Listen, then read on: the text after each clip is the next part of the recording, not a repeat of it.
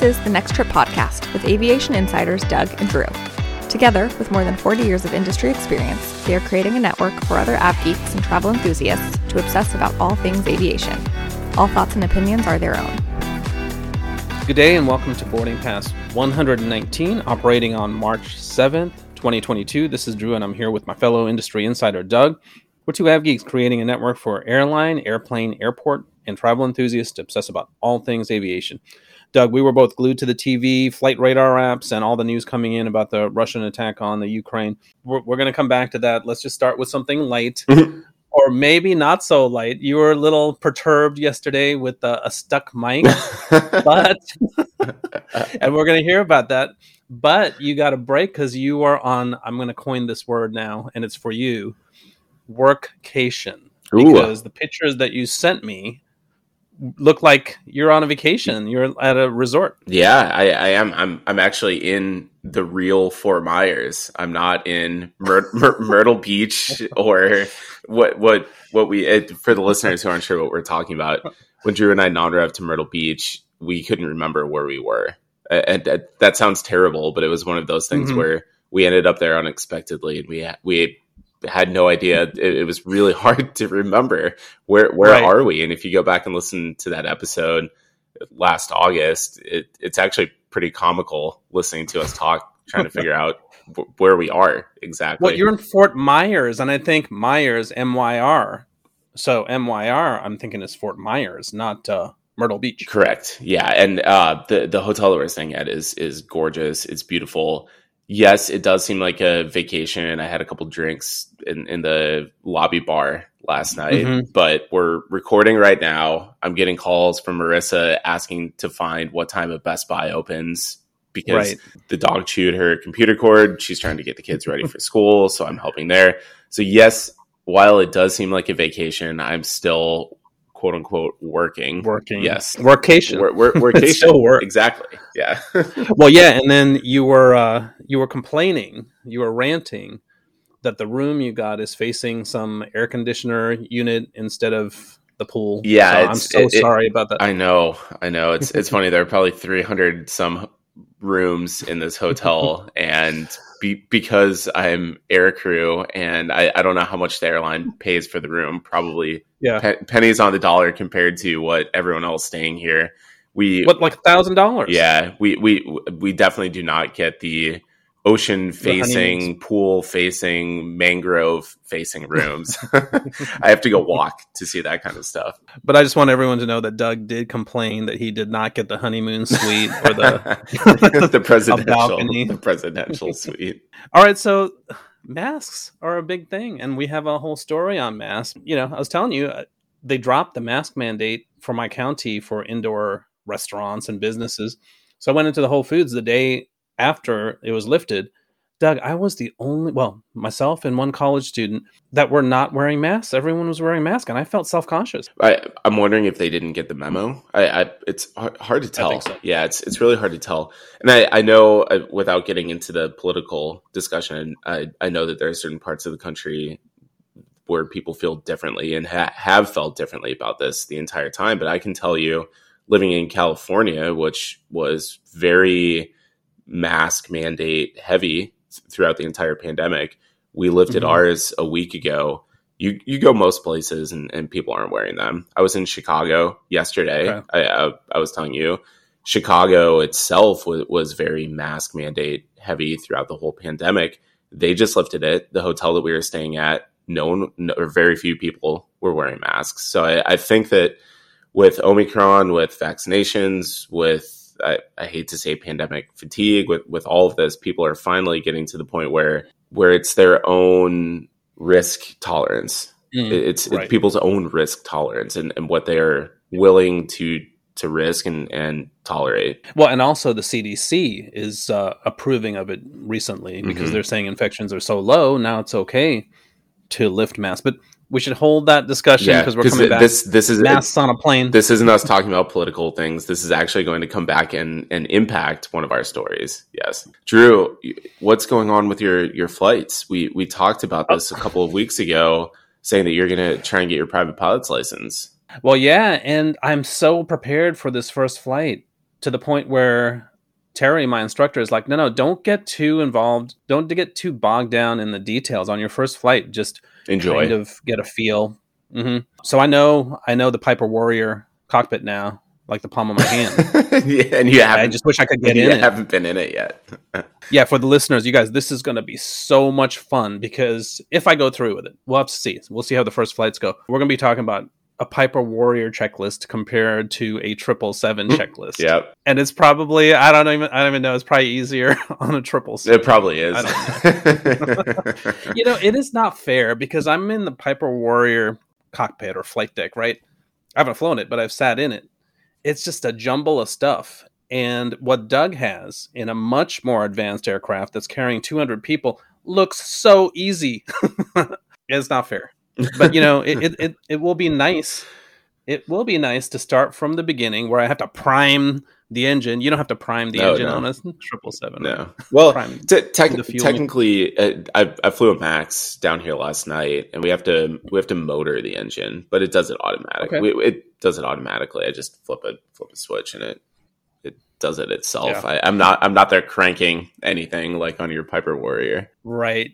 I'm just concerned. Like if I if I hear that it's stuttering, I'm going to be like, okay, is this engine okay? but you know that just might happen. Cha- you, all right, change the mixture. really, that's all you have to do. Well, so there's one airline, United, that's ordered like 25 of these Cirrus trainers. Mm-hmm. Have you seen these planes? Yeah, it's look, like a BMW inside. Why can't I have one of those? Because you have to learn. all right, Doug. So you flew into uh, Newark you know, I'm expecting that you're going to tell me you had a beautiful landing at Newark because I saw that you landed on one of the runways where you see Manhattan on your left, right? Yeah. Apparently, it was not that enjoyable. what happened? no, we landed on landed on two two left, which if if you guys look at a map right now, Newark is west of Manhattan by 15 20 miles and when you land on the two twos you're basically coming down the river and Drew, you and I have seen this flying in as, as a passenger. You've got mm-hmm. Manhattan mm-hmm. off to your left. It was right at sunset. Should have been really beautiful. And we were getting vectors. Normally, there is what's called a, a star. It's a standard arrival, and everyone flies this star, and it, it just leads right into whatever the approach is to the runway. And it makes it really easy for ATC. Everything is timed. You've got altitudes, you've got airspeeds. It, it's a it's an even flow coming in. And we were about oh, I don't know, 20, 25 miles from the end of this star and approach, New York approach started vectoring people off of this star.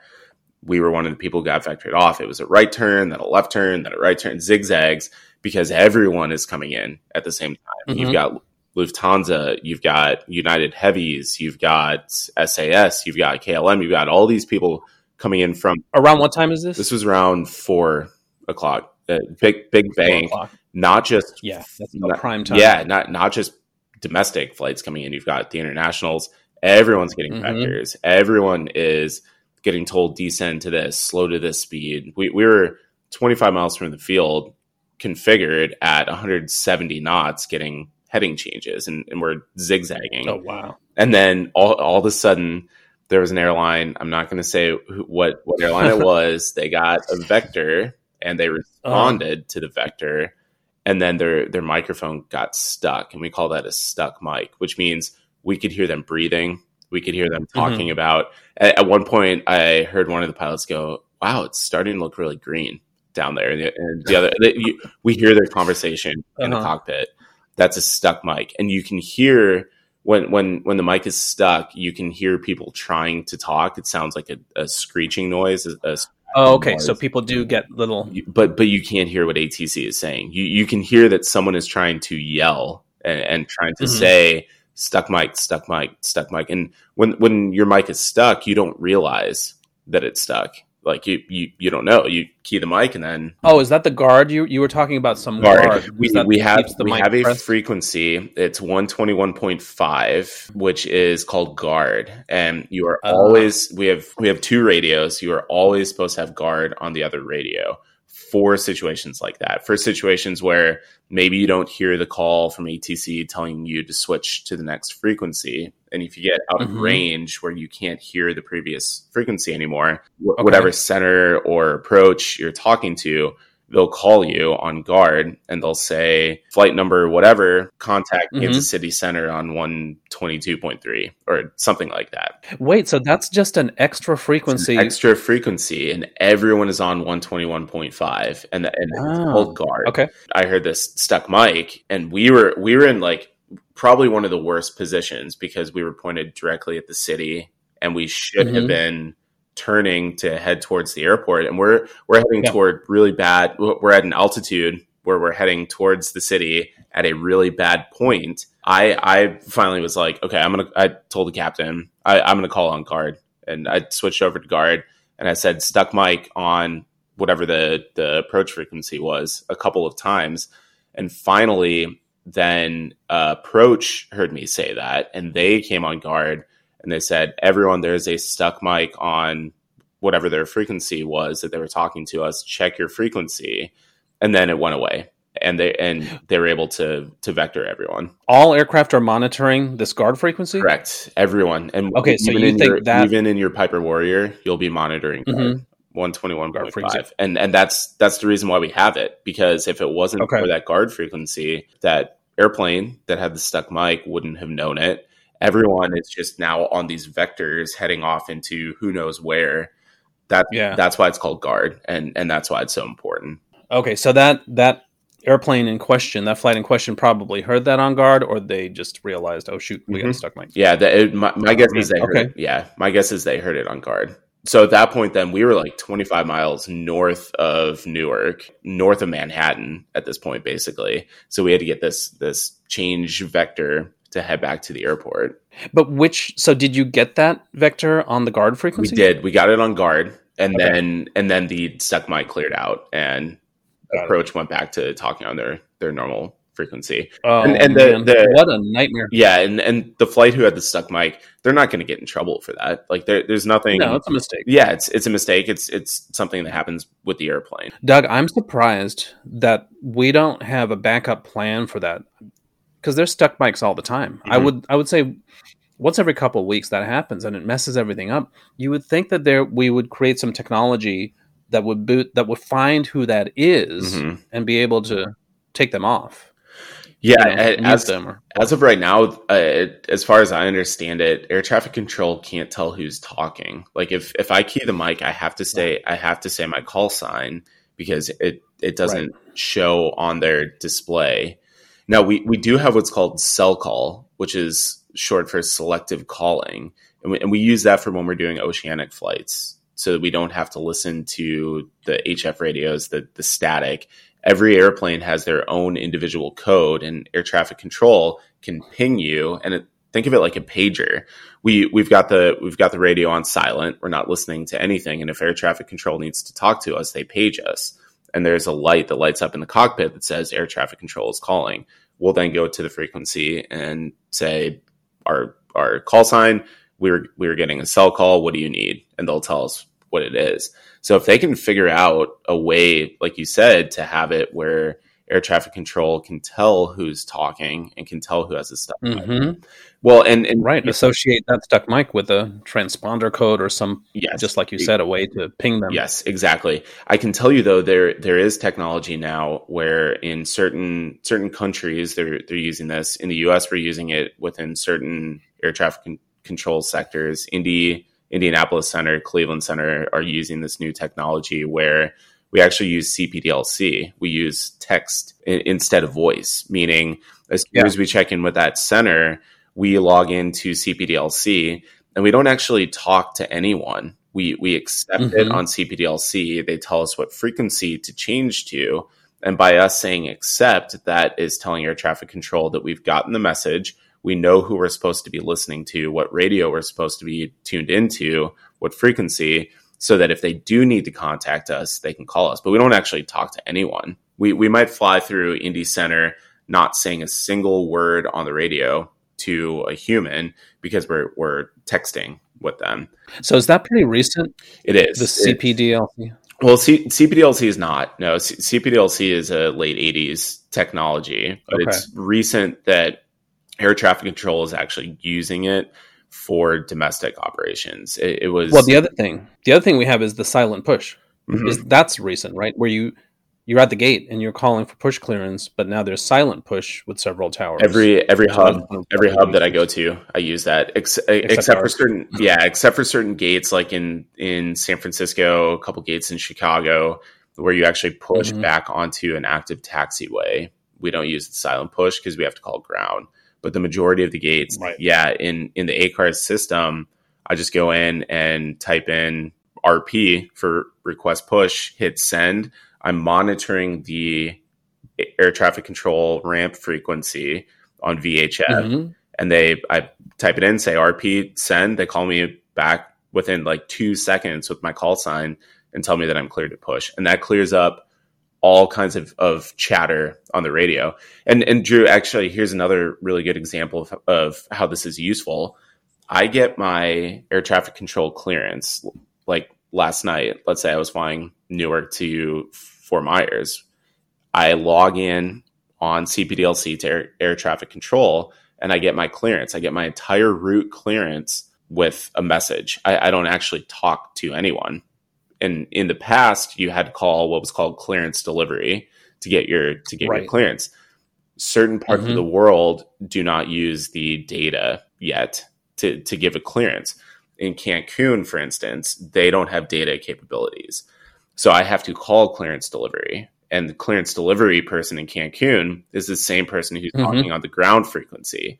So if you're down there at, at a time when 20 airplanes at four different terminals are all trying to push, are all trying to get their clearance, we pushed 25 minutes late a couple weeks ago, like 25 minutes after our scheduled departure time, because I was trying to get my clearance. I couldn't even get my air traffic control clearance. Then once I finally did, then I'm waiting for everyone else to get their clearance. I'm waiting for everyone else to call to push. Everyone is stepping all over each other on the radios.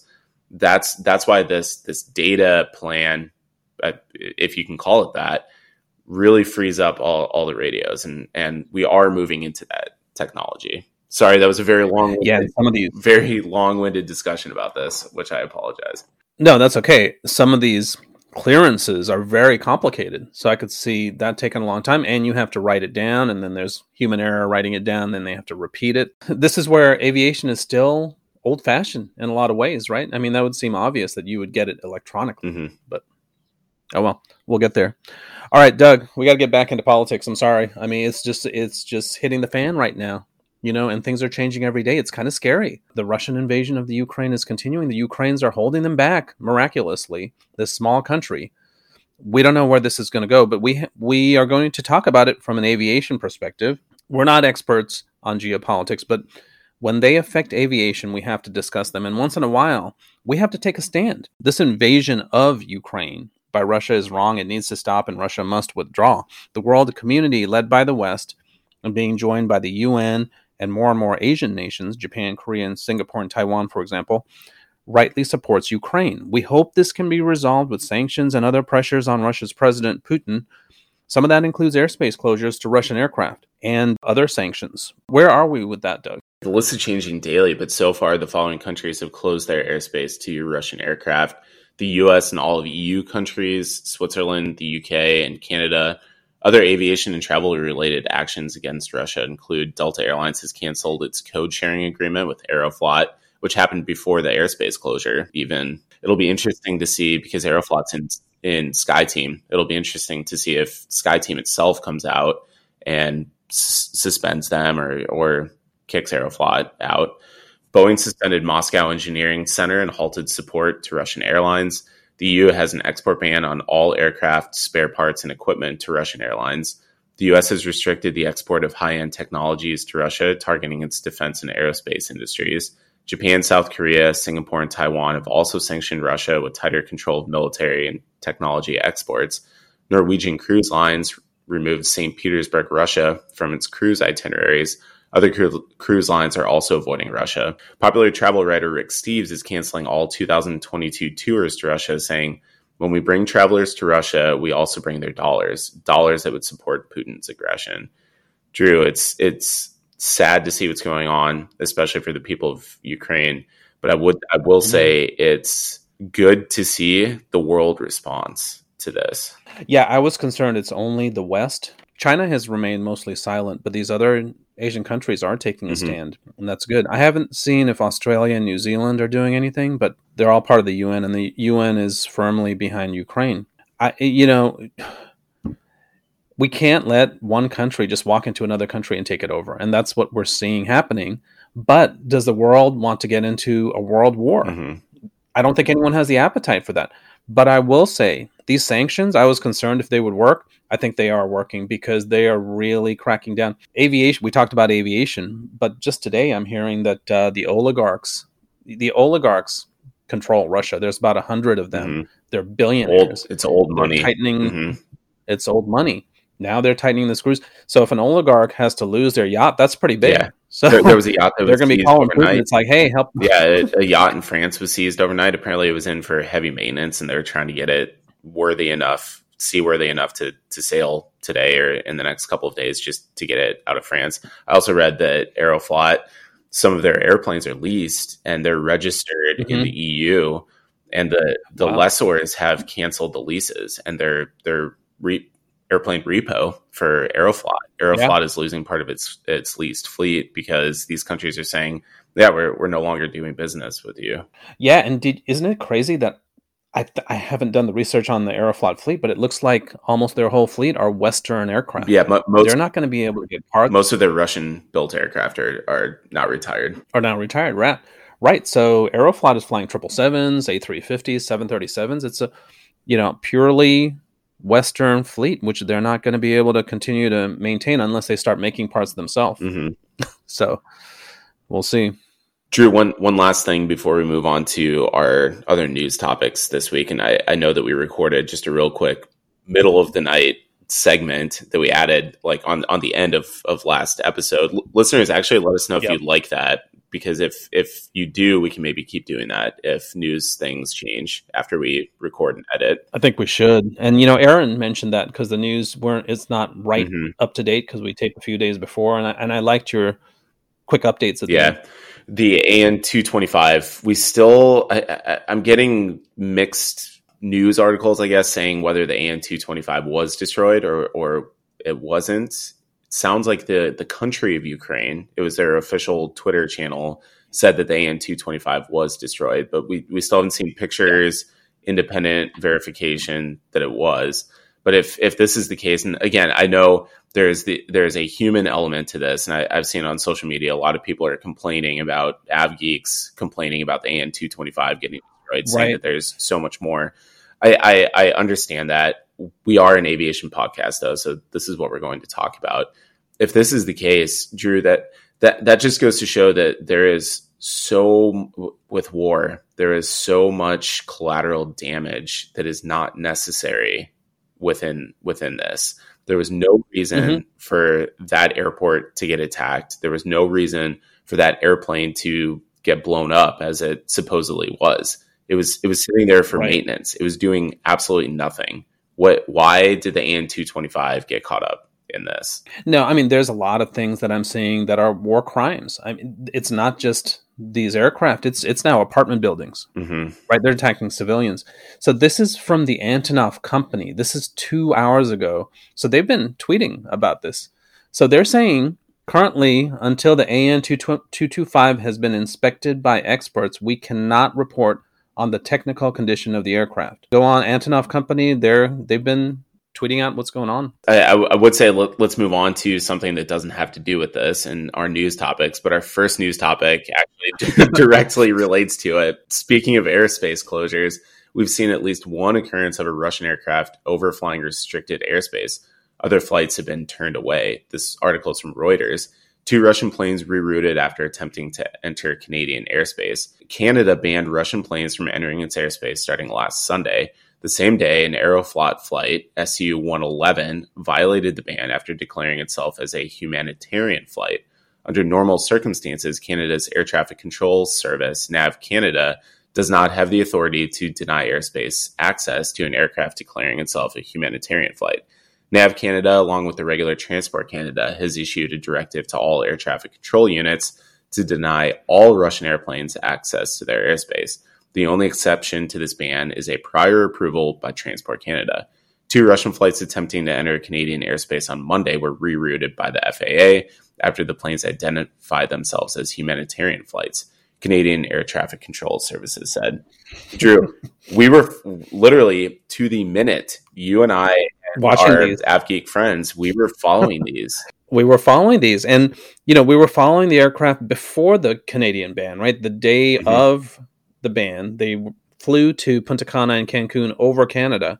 And then you and I were discussing how are these planes going to get back? One of our ideas was they would fly west. You said they would fly west to Vladivostok, refuel, mm-hmm. continue to Moscow.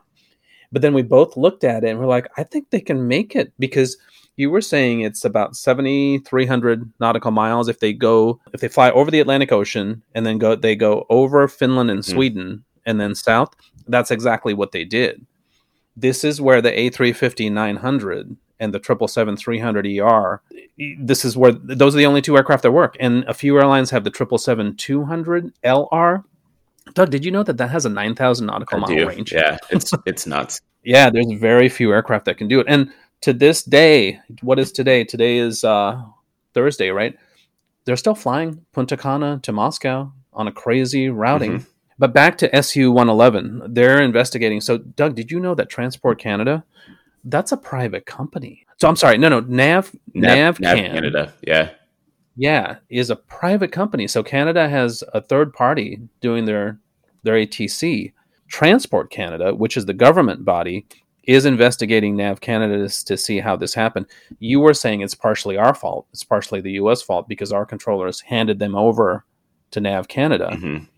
But if they were telling everyone they were a humanitarian flight, maybe that's how they made an exception. SU 111 was Miami to Moscow. And let, us I, I, guess, talk about the, the timeline of this. SU 111, mm-hmm. Miami to Moscow, took off before Cancun to Moscow and took off before Punta Cana to Moscow. So we were okay. we were following the actually let, us back it up even a little bit further.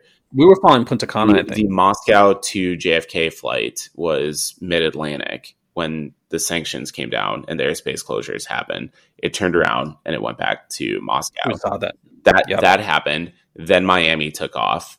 Then the Punta Cana flight took off, and then Cancun took off. So we were following all three of these, and and we knew that Canada had closed its airspace. The U.S. had not done so yet, and we we were watching like live, basically live streaming as this airplane mm-hmm. passed into Canadian airspace in Maine. And, and Drew, you, yep. you, and I were talking about it. And we said, how is this possible? And then we saw the Punta Cana flight hug the basically the coast of Nova Scotia, the coast of mm-hmm. of Newfoundland, and then went up over, yep. over the pole. The Cancun flight flew up the U.S. East Coast and then followed the exact same route to Moscow. And even after that, right. we didn't know yet about the humanitarian thing. And that was where I said, because you you were saying Canada is responsible for this, and I said, well, we're partially culpable too, because right. Boston Center handed off this airplane to probably Moncton. I, I, think it's Moncton is is the first Canadian center that they would have talked to in, in that region. That's partially mm-hmm. our fault too, knowing that this airspace is closed. But then it came out that it was a humanitarian flight. I didn't know about that until after I'd made the comment saying that. And we don't. There's no. So Transport Canada is not confirming that it was a humanitarian flight. So they're looking into it. But you know, you were talking about the handoff. So the FAA did reroute two other planes. Mm-hmm. So you know, it's yet to be seen what was different about this. Uh, maybe it was humanitarian, Doug. This SU 111 it also flew through flew over Sweden. Finland and Sweden. Mm-hmm. I'm, I do not know if I'm getting rich Russians to back to to Moscow is a humanitarian. Yeah, I'm, I'm, wondering if they're saying humanitarian because they're getting people home, and it, it could be considered like a, a quote unquote refugee type thing. Right, but then why wouldn't the other airplanes use that too? You know, the other flights. Yeah, well, I think it, they probably they knew that the word probably got back to the pilots saying that SU 111 was able to fly through restricted airspace by using the humanitarian tag. And the other airplanes tried it. And at that point, then the US and Canada got smart to the fact that they were, they were trying to save save fuel, trying to, to do a faster route. Yeah. You know, this is all, it's coming full circle from your pictures from your trips because you were sending me you know Aeroflot coming into Cancun. I think you were in Cancun. Yeah, I didn't know Cancun was such a big destination for Europeans. It's mm-hmm. amazing. Yeah. Can we move to some better news? Yeah, Doug. Move to better news. Nigeria may have a national carrier again. So this story is from the Business Insider. Nigeria gives new date for the launch of its much anticipated national airline. Nigeria is the biggest economy in Africa, and that country have, has not had a national airline since 2003 when the now defunct Nigeria Airways ceased to exist. So Nigeria's must, much anticipated Nigeria Air. That is hard to say. They might want to think about the name Nigeria Air will finally launch in 2023, according to the West African country's Infrastructure Concession Regulatory Commission. that's the that's ICRC. At the moment, the country is the only leading economy in sub-Saharan Africa that does not have a national airline. This is unlike Ethiopia, Kenya, and South Africa, whose national carriers are among the leading airlines in Africa. So the government created an aviation leasing company and will initially lease aircraft from international lessors before subleasing them to Nigerian carriers. This long term plan is to purchase its own aircraft to lease carriers directly. I, am kind of laughing a little bit because there's nothing there's nothing firm about this at all. Mm. We don't know what kind of aircraft. We don't know what the routes are. It just seems like a, a wish but you know, being the biggest economy in Africa, they should have an airline. They have plenty of money in that country. Yeah. Well, and, and where they're located geographically too is not as good as like a, a European hub when, when you're talking about east to west flows, but being in, in mm-hmm. Western Africa, you could get people flying from the US or Mexico or Canada, South America to Europe, to India, to the Far East. That that could be another, like we talked about with Ethiopia that could be another yep. stopping point for people in, in that flow.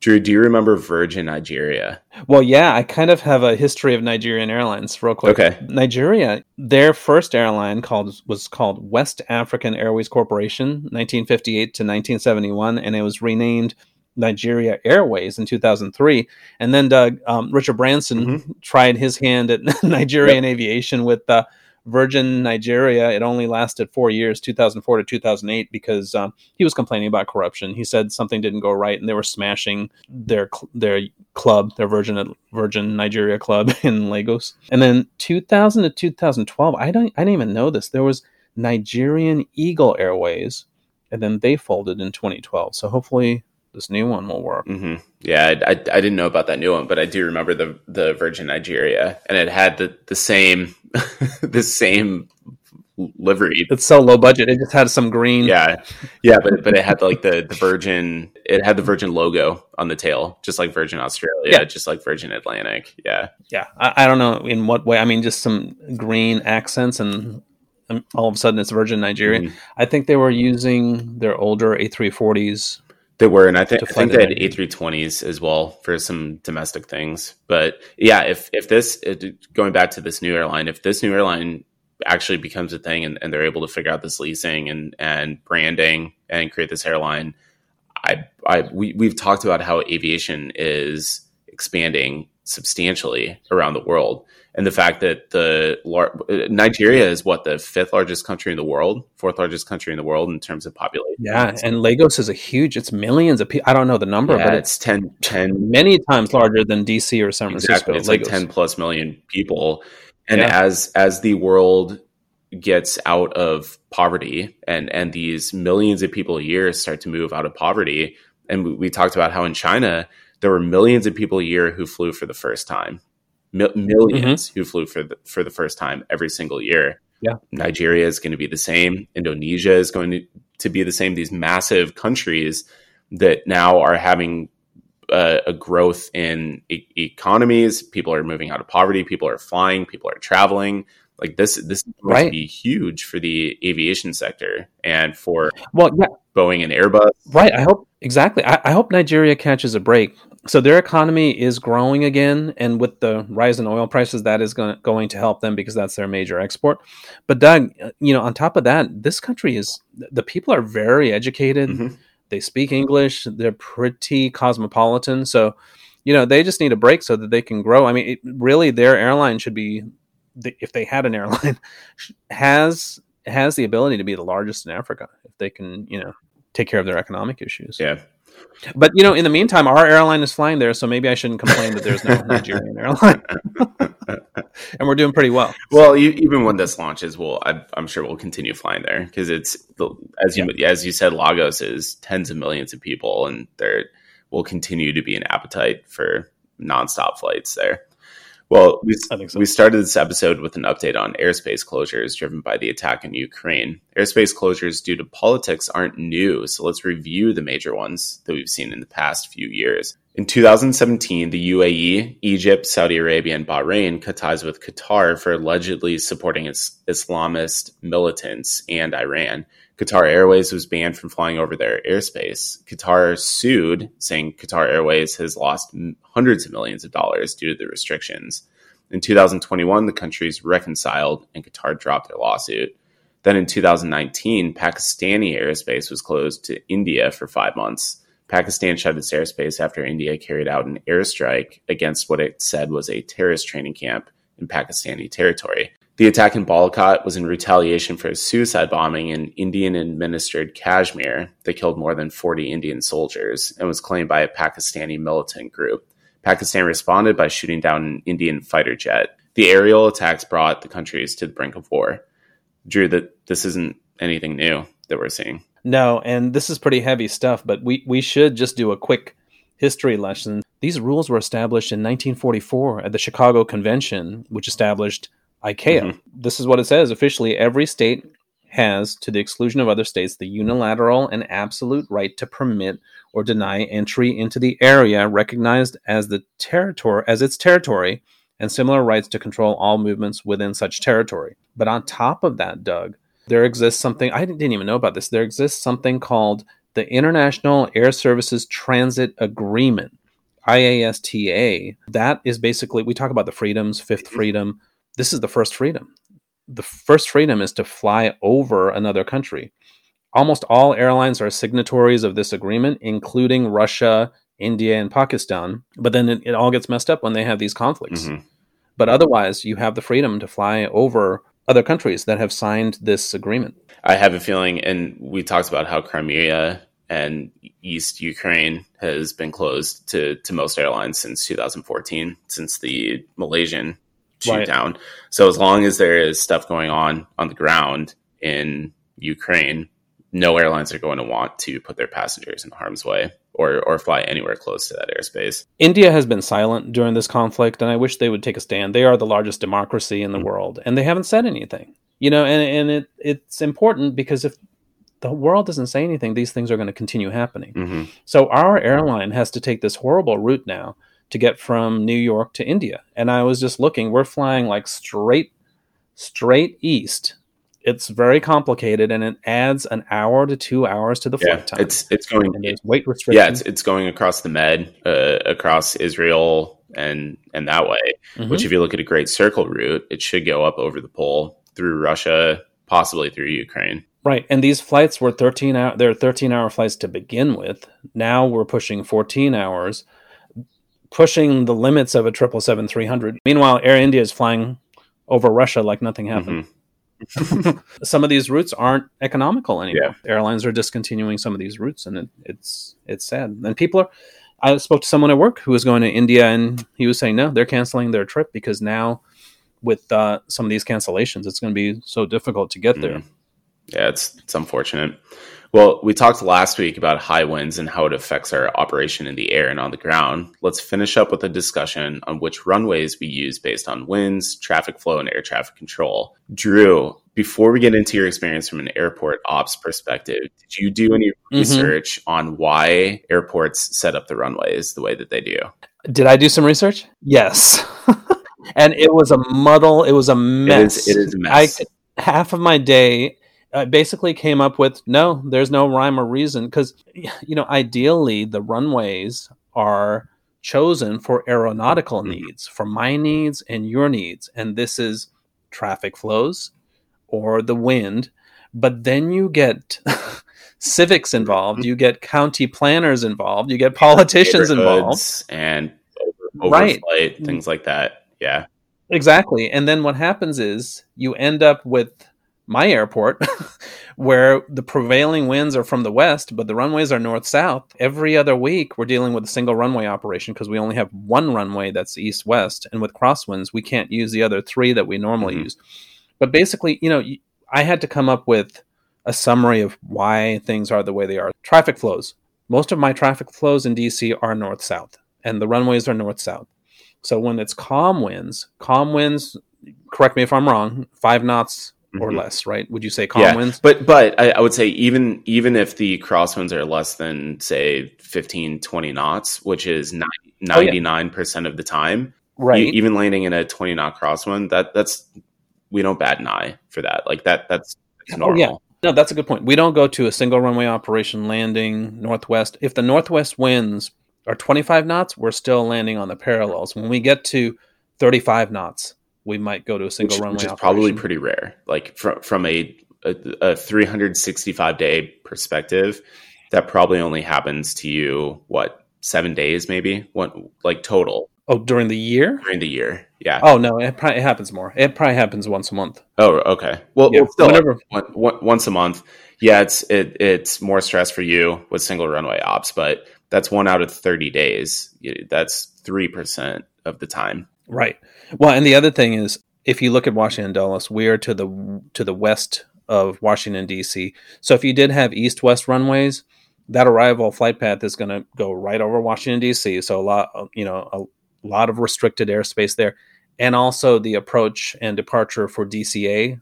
You'd be conflicting with that. You know, there's other things, but I looked at, um, you know, looking at other airports. Your airport runway, uh, the two eights are heading west, and you guys are almost always landing on the two eights. It's very rare that you land the opposite way because the prevailing winds are from there.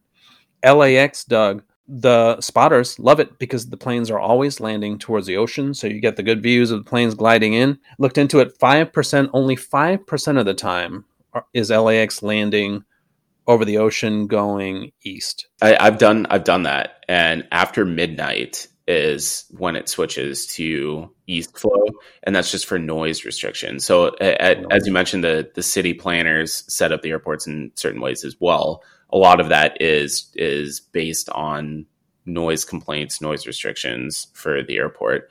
Uh, one one thing, and, and this isn't a correction to what you said; it's more of an addendum the the prevailing winds in the US are west to east. Think of it this way, that is at altitude. Our storm systems move in from the west and they move across the US to the east with the jet stream. With the jet stream.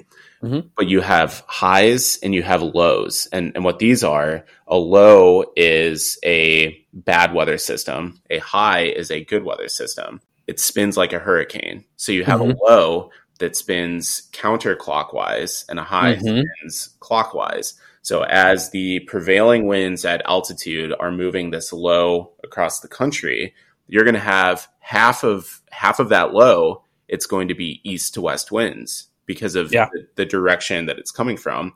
The other right. half is going to be west to east. So that's why if you have a place, I don't know, some airport like Chicago, where most of the runways are east west, Mm-hmm. Half the time. I'm landing to the east in Chicago, half the time I'm landing to the west in Chicago, even though the prevailing winds at altitude are almost always west to east.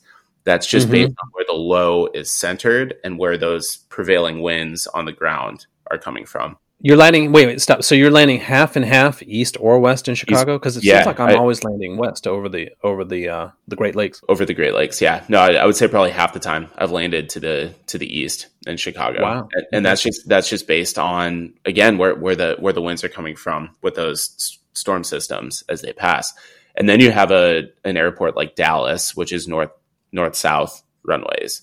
Even though our prevailing winds are west to east, because where Dallas sits the low pressure systems usually pass to the north of Dallas, meaning sometimes they get north flow, sometimes they get south flow based on where those mm-hmm. winds are coming from. There's a lot more than go, that goes into this than just where the winds aloft the east west Be, because from that from that logic we would think every runway in every city should be east west facing but it's it's not yeah. like that and you mentioned LA and San Francisco being on the coast you get those onshore breezes, which rarely ever change, which is why you're mm-hmm. always or almost always landing on the two eights in San Francisco. You're yep. always landing on the two the fours two, four and, two and the two fives in Los Angeles, except for nighttime, because for whatever reason the winds the winds are strong during the day and they calm mm-hmm. in Los Angeles and they calm down at night, which is why we're able to actually land to the east at night in Los Angeles. Yeah, I will tell you, Doug. Our um, controllers at Dulles they do an awesome job. So normally it's calm winds, right? Mm-hmm. What we were talking about, twenty knots and less. You know, we're going to use the runways that are best for traffic flows. So we have our European arrivals that come in around two o'clock from the north, and they'll be using our southbound runways, runways one nine, left, center, and right. And then for the departures, we'll be using the opposite directions and going north and then for your flights to San Francisco and LA, we'll use runway 30, mm-hmm. which is uh, northwest facing. So it's a nice flow. When it's calm winds, it works awesome. But when it's not, you know, we need we have to do adjustments, but that's where we get paid the big bucks. I wanted to ask you when you are set up on an approach and they change the runway configuration, how difficult is that for you on the flight deck to change everything? It depends on when it happens. If if we're and Denver is notorious for this. Denver is one of the worst places that we go to where one hour it might be north flow and the next hour it's south flow. And it, which which is frustrating for us because it it does take a lot of work to to reset up the approach because we have to brief the approach, we have to set it up in the airplane, we have to get ready for it, we have to look at notes that might be associated with it. If it happens yeah. at at cruise altitude an hour before the, our approach, that's totally fine. Like, okay, this okay. the runway, easy. I, I can I can change it. It's when we are lower to the ground, running a lot of checklists, trying to safely operate the airplane, switching controllers quite a bit, changing altitudes quite a bit. If they flip the if they flip the airport at that point, that creates yeah. a lot of stress for us. Well, sometimes do you need to ask for a vector to have time to reconfigure? I've I have had yeah a, a couple of times I've I've had to do that, and where yeah. where it gets frustrating or confusing or stressful too is going into certain airports where we don't know what runway we're going to until we talk to approach. You you have a I mentioned the star the standard arrival like we'll, we'll use Dulles for example. Dulles has three parallel runways and approaches to all of those three runways, and I've landed on all three of those north south runways. But we don't know what, what runway we're going to. We we have an idea of what makes sense based on the gate that we're going to, but that. But do you know at least if it's north or uh, north or we south we, we, know if it's north or south flow, but if we're not getting our runway assignment until we're in the descent, we we have to have it set up in the box, and we have to have an idea of where we're going. When we check in with approach, then they're like, "Hey, you're going to one nine right." If we had planned for one nine left or one nine center, then all of a sudden we have to pull up the new approach, set it up in the box, rebrief it. That creates a level of stress as well. I mean, as you're telling me this, I'm looking. I've already read the like the approach checklists or the landing checklist for the Piper Warrior. Mm-hmm. The good thing is that at the airport that I'm flying out of, there's no tower, so I'll just be deciding myself. I'll be my worst enemy. yeah.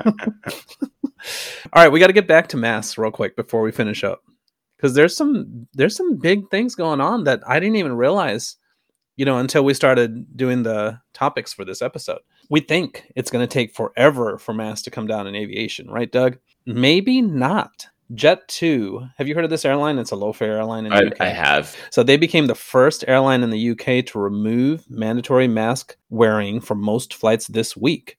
The UK government removed most COVID 19 legal restrictions. Other UK airlines have been slow to react. Some airports are beginning to remove requirements and switch to guidance instead. For example, Manchester Airport says that it strongly recommends the wearing of face coverings in all parts of the airport.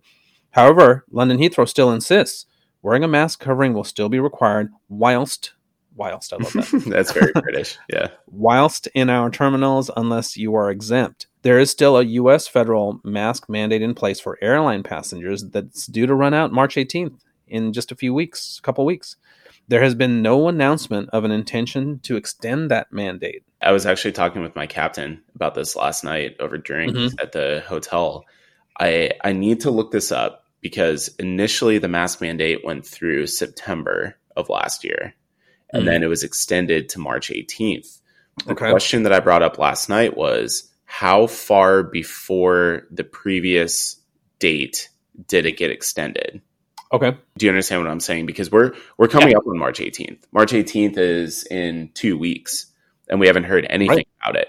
I want to say I, I, I want to say I remember the mask mandate in September getting extended several weeks before we several reached weeks. that date. I don't okay. think that it was pushing up against the timeline. So maybe mm-hmm. that's a sign that that our government is considering not extending it. We're going to have to have an update on this story next week because they could lift it. And I think you mentioned on a previous episode, some of the crews may have a real problem with this. Mm-hmm. You know, especially the flight attendants who. There was an article that I sent you about the TAP Portugal CEO just last month said that right saying forever. they think they think that and and believe that it should be forever. That mask mandates should last forever.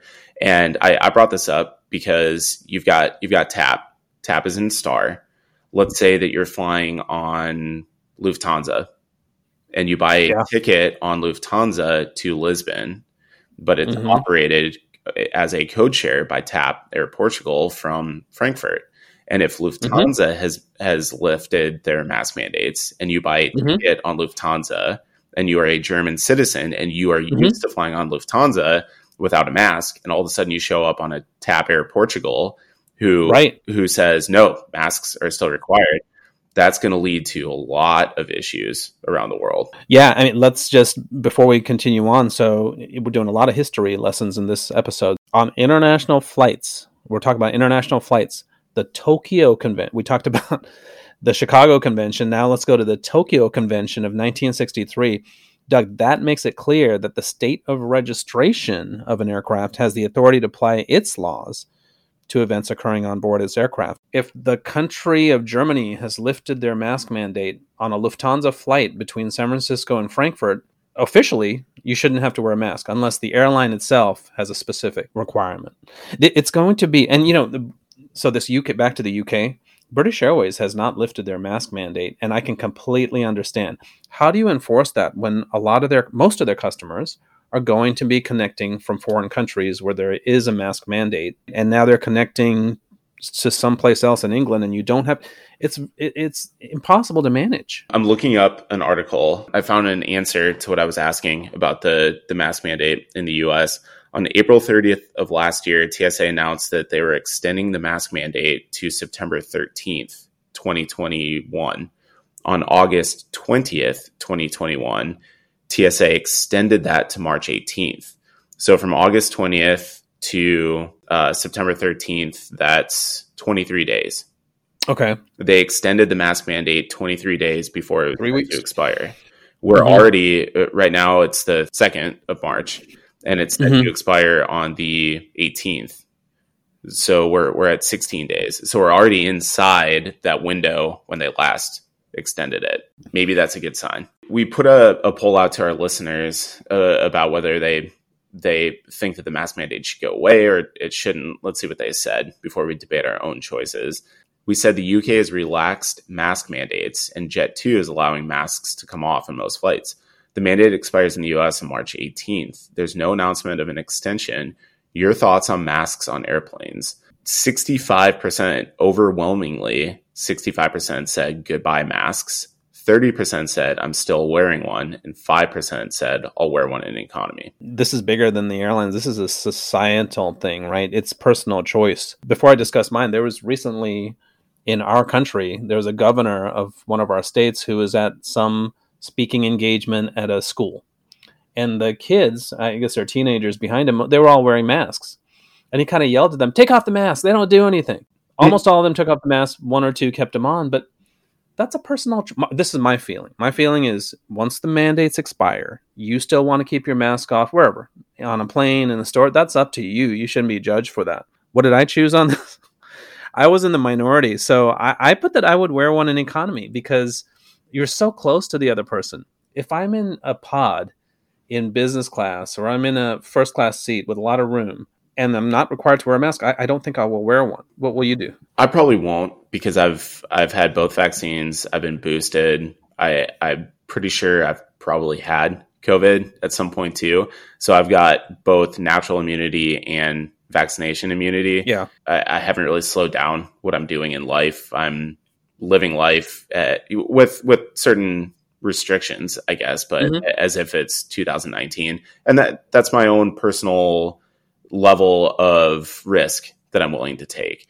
And right. if, if someone next to me is wearing a mask, I'm not, I, I won't be offended by that. Like that's, that's mm-hmm. their personal risk that, that they'll take. Right. I won't be offended. And, and we, we talked about this several times on the show about how Asian countries, it, it wasn't uncommon to see people wearing masks pre COVID. And, and that's just, again, kind of a, a personal tolerance, a, a personal risk tolerance that people are willing to take. Steve Tao, one of our listeners and friends, he said, I don't trust anyone. Mask still on for me. Martin Hammer, he's in Switzerland. He said, I do believe you should differentiate the poll one for Europeans, one for Americans, and one for Asians.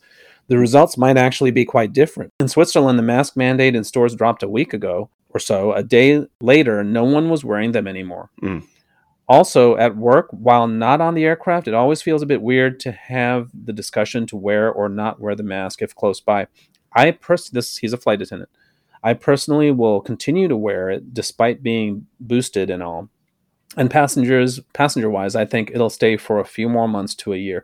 I think he's right. I think people will continue. Most passengers, even though the mask mandate will be lifted, I think more than half the passengers will continue to wear it just out of habit and out of concern. You but I think that, by the time we get to the fall, I think people are going to be more relaxed. I think it'll be less, if if it's lifted. I think it'll be less than half. I I, I think it'll be probably more like a quarter. Honestly, okay. one comment. Uh, I'm gonna. I'm gonna comment to Steve Tao. Mm-hmm. He said he'll continue to wear a mask. My question to him is: Will he continue to wear a mask, or will he continue to wear a eye mask. But what? An eye mask? Do you remember? Oh, a mask. because right. when, when we did northern flights to Alaska yeah, yeah. and Steve was on the flight with us, he was wearing uh-huh. an eye mask from a, a amenity kit as his as, as face mask. mask. yeah, it's his face mask. and we were all like, uh, Steve, are you wearing an eye mask? He's like, yeah. Yeah. But what else am I going to do with it? This is in progress if this is going to happen in about two weeks. We'll talk about this again on next week's episode with an update. Doug, we got some good listener comments from the last two episodes. Flight deck, we had a discussion of uh, the term flight deck. Paul pointed out, FYI, 757s have a step down to the flight deck. A step down. Uh, I remember. Okay. Yeah, you were saying you don't. Mm-hmm. It doesn't feel right calling it a flight deck deck if it's on the same level as the passenger cabin. But on a 57, it's a different level, so that that makes sense. This is interesting. FOD. I'm thinking we're messing up by some people think it's foreign object or debris. At the airlines, we term it as foreign object damage, even for the object that is causing the damage, which I always thought was wrong because that's the cause. That's not the actual substance. Charlie in Seattle sent us a link to a Boeing document that identifies FOD as foreign object debris that goes against the argument that it stands for foreign object damage. But reading these articles from Lockheed Martin, Boeing, and I think I also read something from NASA or the FAA, mm-hmm. you can use either term. Foreign object or debris, for the listeners, is not wrong.